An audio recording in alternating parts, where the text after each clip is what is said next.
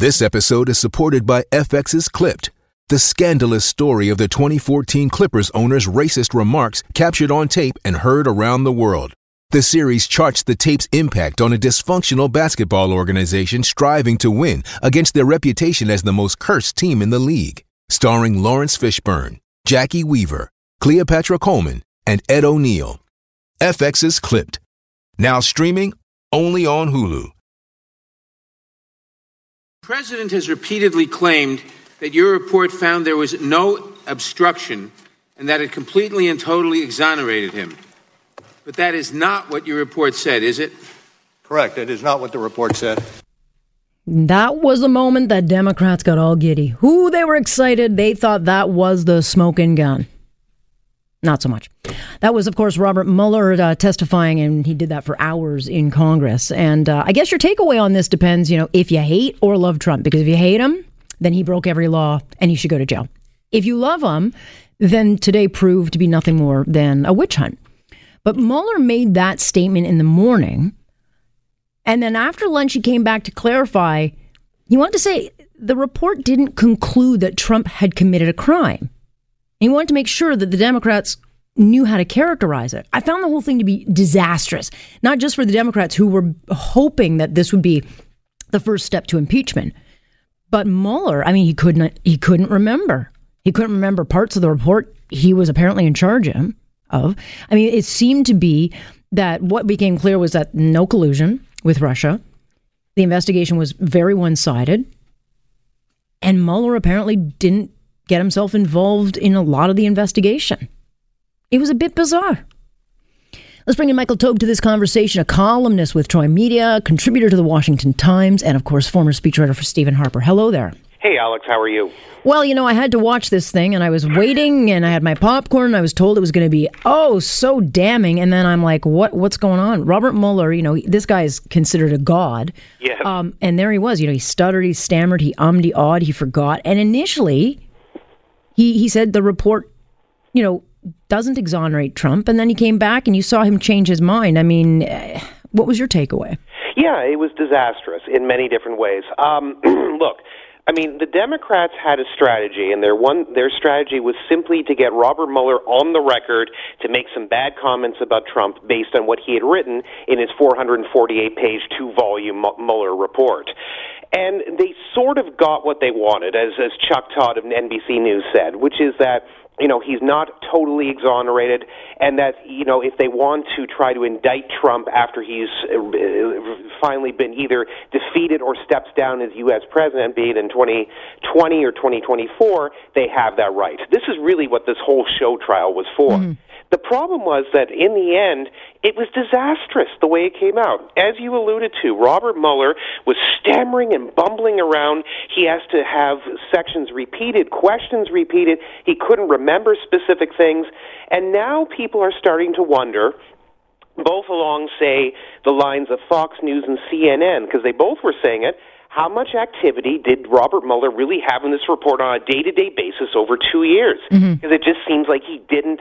No one expects him to know every single word in that huge report, but it almost looked like he didn't know any of it. I would, I would expect him to know a few. I mean, exactly. that was a two year investigation. I mean, we're talking impeachment, we're talking daily news every day for two years, and. I would expect you to know your file. Like, I, that's a basic. Well, exactly, or at least some of the basics, where he doesn't have to keep going, you know, could you please repeat that, or I'll just let it stand the way it is, which basically is his way of saying, I don't remember how it was written, but if it's there, I'll right. accept it. No, it's it's awful that way. And I think the other thing as well is that Mueller just looked bad against the Republicans when they were questioning him. They basically caught him flat-footed a couple of times based on contradictions of his, of his terms in terms of, you know, where collusion would be, how the levels of, uh, you know, how obstruction levels would be determined. And as you pointed out, he basically changed his tune over a seven-hour period where the Democrats were sort of salivating at the mouth saying, oh, we can call this a crime, a crime. Wait a second. He comes back from a break and says, well, you know what? I've had some time to think about it, and I'm just paraphrasing. It really isn't a crime. Well, because he probably had a, a, word or two with a few lawyers saying, you might want to clarify the part of the report where we wrote this. And exactly. It, yeah, you know. Uh, you know, so yeah, there was, there was pushback on it. It seemed to kind of take all the air out of the balloon. Um, but there were a lot of areas, you know, certainly the the the the um, Republicans wanted to make a point that all the people around this team, whether it was Comey, James Comey, who's a good friend of, of Mueller's, mm-hmm. there were so many people in this investigation, most of them, if not all, who hated and had a, a, a, mission to get rid of Donald Trump or make sure he couldn't get elected any which way. That was pointed out that this was a very partisan uh, investigation. Exactly. And, and look, I think over the past two plus years and then some, we know that. I mean, these are things that are obviously common knowledge to anybody who has spent, unfortunately, a few passing moments watching this, you know, based on the news reports that we've read, the TV and radio inter- interviews that we've seen, and now this testimony. So it's not that anything was new, it's now that it's all on the record. And this is unfortunately how things are going to play out. All the Democrats and, quite frankly, the Republicans wanted was certain points on the record. The Republicans got even more than they actually uh, sort of hoped for, which was kind of astonishing because I don't think they realized that Robert Mueller, even though he's supposed to be a fairly shy individual and not a great public speaker, I don't think they thought he would look so bad in front of them and open himself up to so many attacks, which is to their benefit in, in for some of them in their reelection campaigns. It's also to U.S. President Donald Trump's mm. benefit because now he can say, look, Robert Mueller can say whatever he wants. You know, we listened for seven hours as he went this way, that way, and whichever way, and came out with all these different conclusions. Is this really the person who was behind a two-year report where we spent roughly U.S. $25 million to actually find that the person whose name is on the report didn't even know the report to begin with. So how can we trust his you know his commentary or his analysis when he didn't even know certain sections, certain conclusions, what was on particular pages.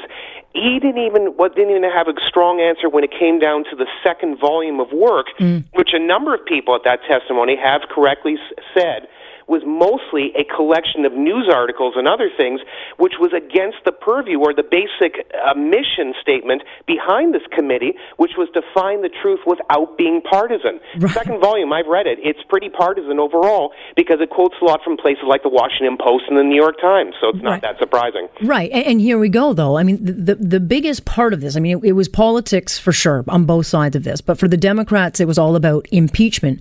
But really, what wasn't discussed here and what is the overriding and, and what should be more of a concern to both sides is that Russia tried to interfere, made, you know, some progress and will do it again. And no one seems to really care to talk about that.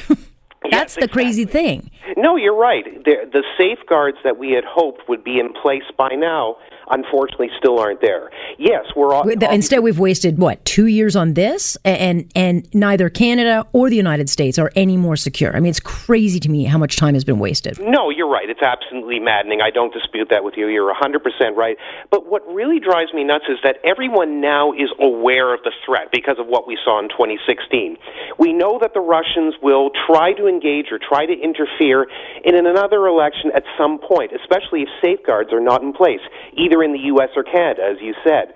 But if if governments uh, such as the one run by our current Prime Minister Justin Trudeau or by U.S. President Donald Trump, if they're not going to put up a proper wall, and that being not a Careful. wall, an invisible wall, invisible wall, mm-hmm. a security wall, a firewall, if you like, to ensure that these sorts of Russian agents and others, even if they're linked with Vladimir Putin or they're working on their own, as these this group seemed to have been in 2016 if they're going to try to interfere, if there are these safeguards that are not in place, then unfortunately it'll be very easy for the Russians to once again interfere in some sort of an election somewhere.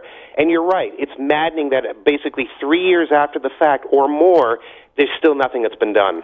Well, there will be sound bites taken from today, and the soundbite that will uh, be taken will uh, will absolutely be the comment where Mueller, um, you know, talked about you know, yes, he can be indicted after he leaves office, and certainly that the report uh, did not clear him of every crime, even though he did come back and clarify that. That first soundbite, which is the damaging one, is all really the Democrats wanted to be able to kind of put yep. that out there, get that narrative, and continue that narrative and create chaos, uh, you know, and, and fuel the anti Trump, uh, you know, fire. Exactly, and that's exactly what they want. No, they and they got it early, really early. So this was where the victory was had. You know, even if everything else was pretty disastrous for them, and a lot of it was. Most of it, they were just grandstanding on their soapboxes, saying, you know, how terrible this is, how important and cherished a country we have. How could we allow something like this to happen? I think they realized that most of the questioning, the Republicans would be able to tear Robert Mueller apart, or at least rip a few strips off him, even though it was actually more so than I think most of us thought. But all they wanted to have on the table was that Trump can be charged. Yeah. Trump can be indicted at some point after his presidency ends. So that's the message they might use for next year that basically this is not only a way to defeat Donald Trump, this is also a way to put Donald Trump in a completely new position and possibly a new home. And I think that's how they're going to play it. Well, we'll wait and see. I guess if that goes for him, it could go for uh, Clinton with the uh, whatever, whatever. Yeah. All right, Michael. Fascinating times. We'll uh, see how this unfolds. I'm pretty sure I know because it'll be 24 seven media coverage for the next bet. two years. All right, we will talk to you again. Thank you very much. You betcha. Take care. That is Michael Taube uh, joining us uh, for what uh, I think a lot of people expected would be a big show, and it really was not a big show.